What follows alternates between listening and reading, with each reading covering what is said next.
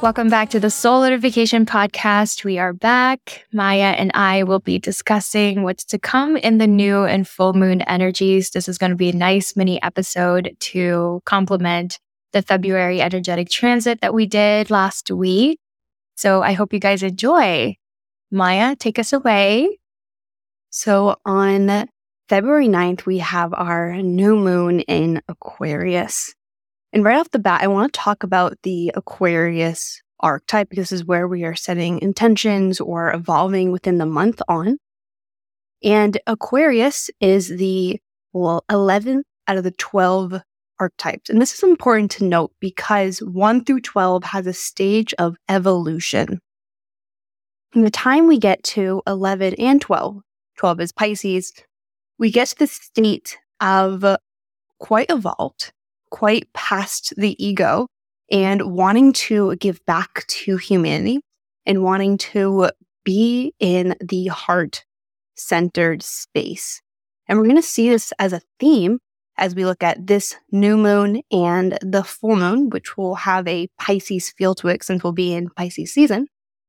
This is just something interesting to note, that we're dealing with a strong archetype. We're dealing with something that wants something a little bit more from us, not just that surface level manifestation. We want to dive into an innovative, unique, unconventional aspect.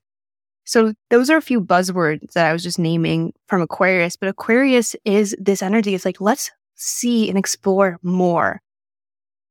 If we take one step back, we see Capricorn, the 10th stage in evolution, and Capricorn is like, we've accomplished all the things we needed. We did the steps that society wanted us to do. And Aquarius enters the chat and says, now what? Now we have something to change. I see a vision. I have something more to give other than just this stage and this platform that society has given me to follow. Aquarius wants us to be unconventional, to follow the evolution of humanity and to be a humanitarian, to connect with people and to be one of the many that moves us forward. So on a collective level, this new moon is powerful. It is a seed of intention for all of us to move forward, to support this Pluto in Aquarius age.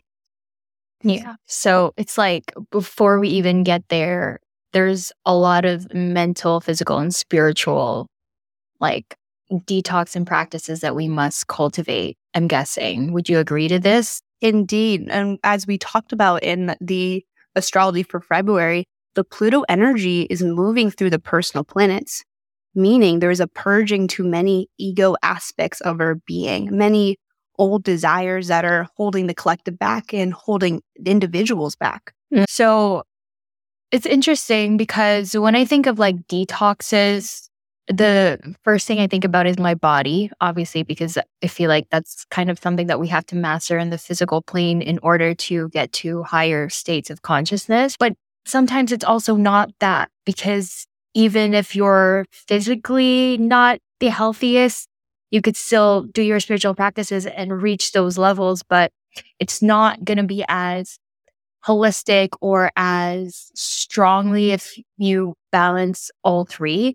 And so when I think of mental and physical detoxes, it takes me back to really knowing my body as a woman, depending on where you are in your cycle. If you do track your cycle, if you're a woman, this is, I feel like, a great time to fast.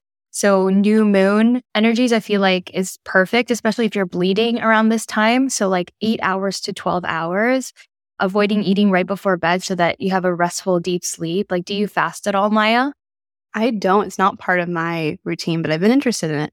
Nice. Yeah. So definitely just experiment with this because it doesn't work for everybody. And it's also different in a woman's body, right? Because our hormones are always fluctuating and it's not effective if you're doing longer fasts that we usually learn from society and from social media. You know, those 24-hour fasts, like you can't sustain that, but here and there is really nice because it takes you deeper into your meditations, I find. And usually from day 1 to 5 of my menstrual cycle, I found was the perfect time to do it for my body because it lessens bloating. And I feel like have a better control on my emotions because my mind is quieter. And usually in that time, we tend to be more silent and intuitive anyway, according to Eastern philosophy. And yeah, you can just test this in your body. You know your body best and when it's really time to rest and digest and connect with others and take action. I also really love Hatha yoga during the new and full moons. And if you don't know what Hatha yoga is, Ha meaning sun and Tha meaning moon, representing the balance of masculine and feminine energies as well as the balance between the body and the mind. So yogis believe that certain asanas, which are postures, and pranayama, which is breathwork, can help balance these energies, especially during the new and full moons, because this is when the energies are considered to be at their peak. So I really love like alternate nostril breathing. So for example, and this is just like a practical thing to practice. If you're right-handed, you inhale for 4 seconds on your left nostril while you're covering your right nostril with your thumb. And then you exhale for 4 seconds on the right nostril as you cover the left with your pinky and ring finger. And that would be the opposite if you're left-handed, obviously. But there are other ways you can do this, but that's how I was taught by my yoga teacher and is the most comfortable for me. So you can really play with this, either lengthening or shortening the time you breathe as long as they're equal. And Maya, are there practices or any teachings you find that are helpful, at least in a way that you've learned and now integrate in your life? I do more vinyasa. So I typically am just flowing and moving in my body and being intuitive of what feels good. I love that you're bringing up the detox. I was actually talking with my astrologer friends about this new moon recently, and a lot of them are going on a detox to help move the body through and to purge anything that is holding on and clinging. So that's a really great way to go about this. If you want to put this into some doership, you can totally go on some type of detox. But I want to continue on this because there's also a very spiritual or unconscious detox that's going to take place within this, as this new moon is squared Uranus. Now, a square is a relationship between two bodies of energies, and a square is a center of friction. It is kind of like getting over a hump or a hill, and there is certainly a up-moving or upstream sensation to it. But when we move through it, get over the hill, up the stream, there is power from it. There is a strong catalyst because you were able to mass the strength and move through it. So Uranus is very similar to Aquarius because it is actually a rulership of Aquarius, meaning they're very compatible. There is this extra push to change. There's an extra unconscious hand that is saying, okay, we need to strip some old values because where Uranus is placed is in Taurus. So the Taurus archetype wants to stay steady, be within its pleasures and its desires and what it knows, and holds that very close to its chest. Now imagine this archetype that is very much so like, let's just deconstruct, let's change, let's move things out and about. This energy can feel a little bit upsetting, and now it's being shoveled into the new moon. So to translate this astrology terminology is to say, there is a part of the unconscious, of our old desires and old traditional ways of wanting the material world that needs to be purged. And this is, again, very complementary to the month of February, where Pluto is already purging that. This is just another way to sink it into the new moon to say that, okay, here we go, collective. We are getting rid of things that are not of our highest good. It is going to feel powerful. A term that comes up with this is, I don't want to change unless I have to. And this is the I have to moment. Yeah. So it's like pushing you to the breaking point almost. Yes. And again, this is collective energy as well. So we could potentially see this in the outer world start to build more. Or when it comes closer to April, when we see this energy in a amplification, because we'll have the biggest conjunction of 2024, which is Jupiter and Uranus conjunction, being like, okay, we're time. It's time to move forth this way of doing things, this old traditional perspective. What would you say to someone who's afraid hearing all of this when it comes to the word purge? Like, that can come off very strongly and almost scary, because like we've been seeing a lot of purging going on in our society, in the news, and what's going on in the world. And to think about that in a personal level, what would you say to comfort them? First, I would say it all comes down to perspective. And I actually love Aaron Abkeith collaborating with this other guy who's one of the teachers with Mary and I, and he's talking about the news, but in a positive light of how all these things that may be appearing scary or fearful to the ego is actually a positive push for us to get to our end destination. And this imagery came to mind as, and you know, when you're sick and if you're actually have like a stomach bug and you're puking and at the moment it feels hard and intense, but there's this sense of gratitude afterwards. Like, I feel so grateful to be healthy. I feel so grateful that it's over. There's that sensation to it. Like, there's a potential that this could feel upsetting in the moment, but at the core, we are okay and we will be okay, especially like the listeners here.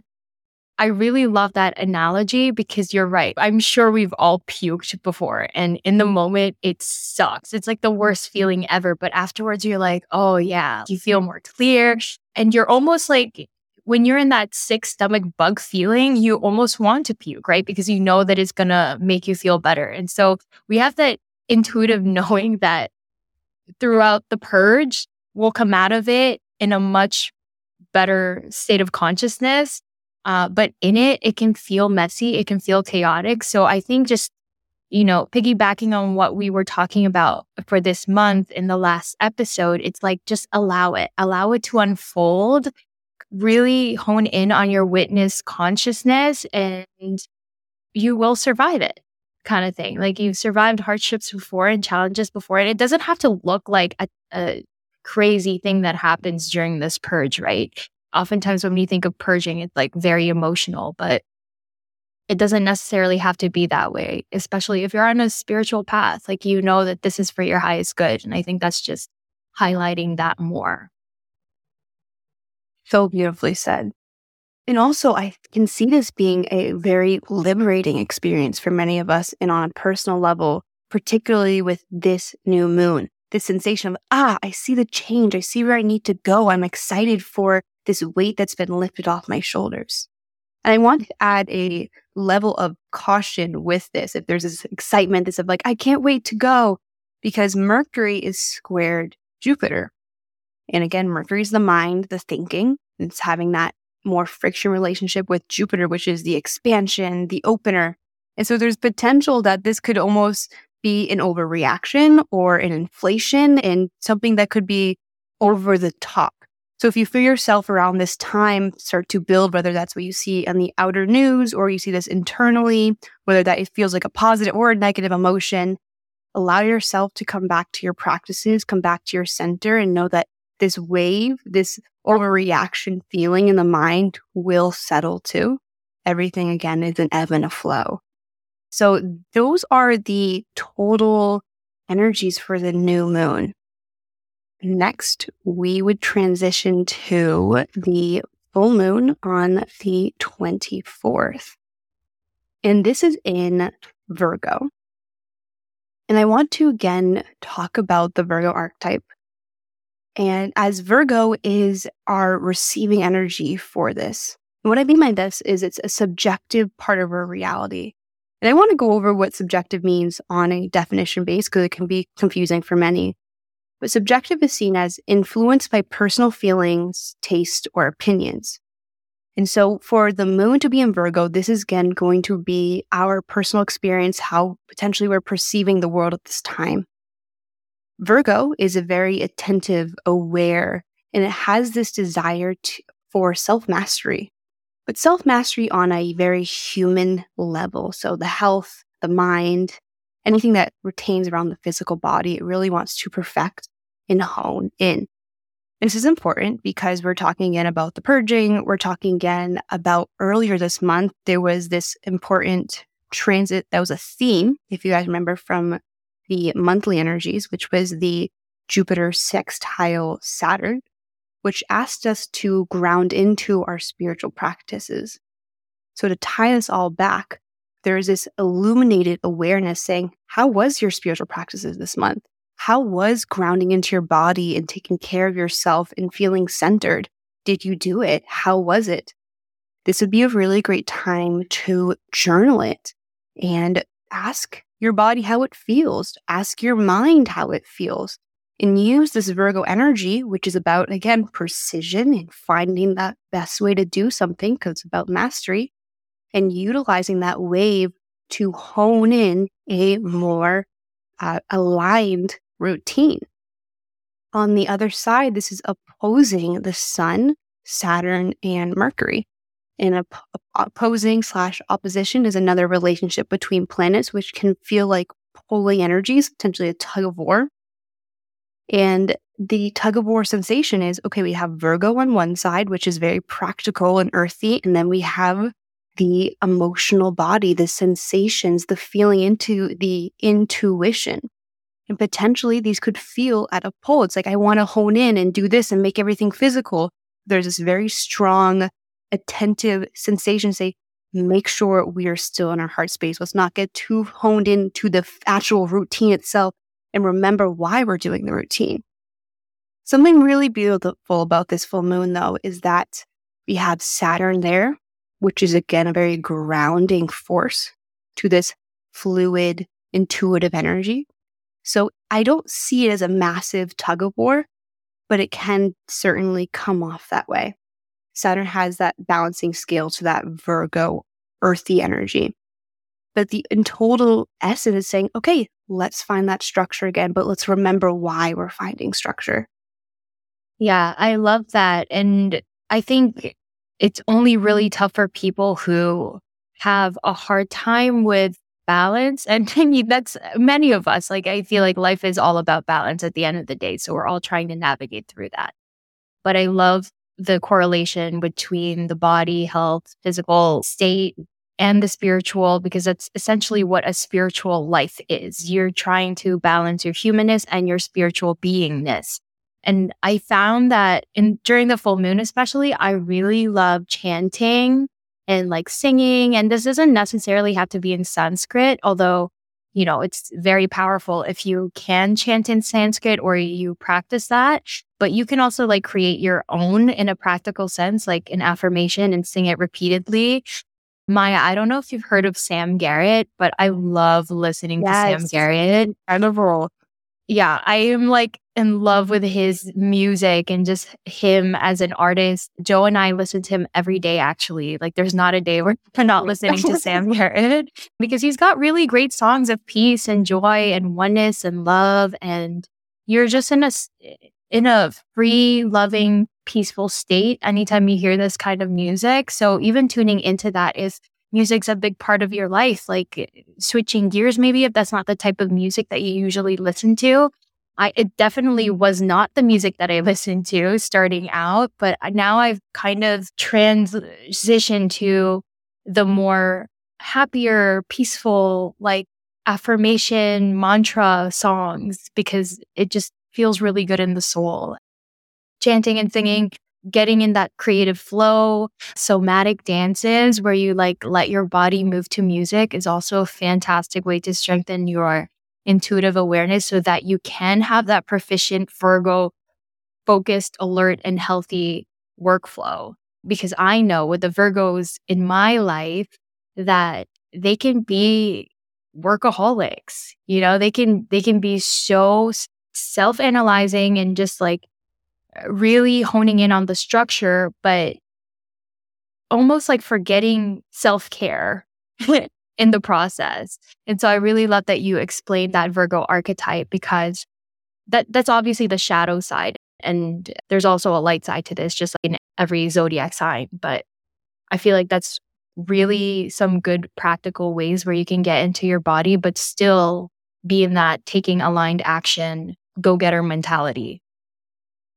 Yes, absolutely. There's a few notes I want to say on what you were talking about. First of all, the full moon as you're talking. This is a moment of celebration. So I love that you're talking about music and singing and chanting. Bring this forth. Find that celebration and fun and joy with the creator and the universe. I love that 4 full moons, and it's an opportunity, it's an invitation to do so. And then I have one more thing to note and circle back to when it comes to our routine. I recommend remembering that more is not always better. So as you analyze this routine for the month of how things are going, how you're feeling, what you want to move into, what you want to let go, it doesn't need to be a 2-hour morning ritual. You know, it can be very simple, and find out the ways that feel practical. The reason I bring this up in astrology terms is the fact that, first of all, Venus and Mars are squared Jupiter. Remember, Jupiter is that expander, can get things get over the top. And Venus is also semi-sextile, semi-squared Neptune, which can be a little too much in the fantasy, too dreamy. This is just Venus and Mars are our personal planets, what we're valuing, what we think we want. And Mars is that hand that says, okay, I'm going to get it. I'm going to go and grab it. So be cautious of what you want to go and grab when it comes to these practices or ideas, and let the intention be set and then allow the universe to flow you into it. I love that advice. I could definitely take that in my own life.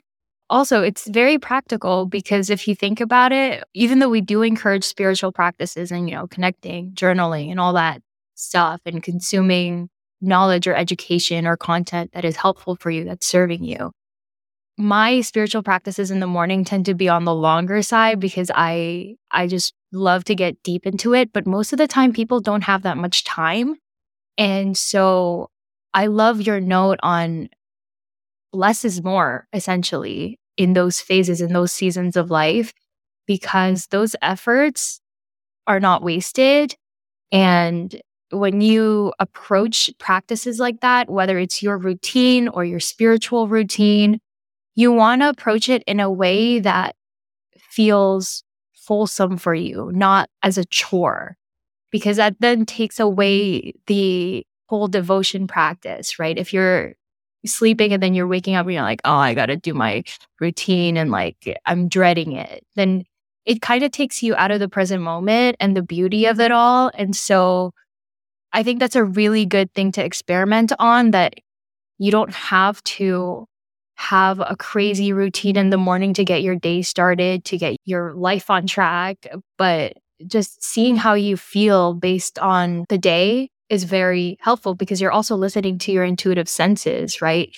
You listen to your body, and even on a practical sense, like working out or exercise or something, like if you were to relate it back to being a woman, we're not usually as energized when we're bleeding or when we're in our luteal phases as we are in our follicular phases.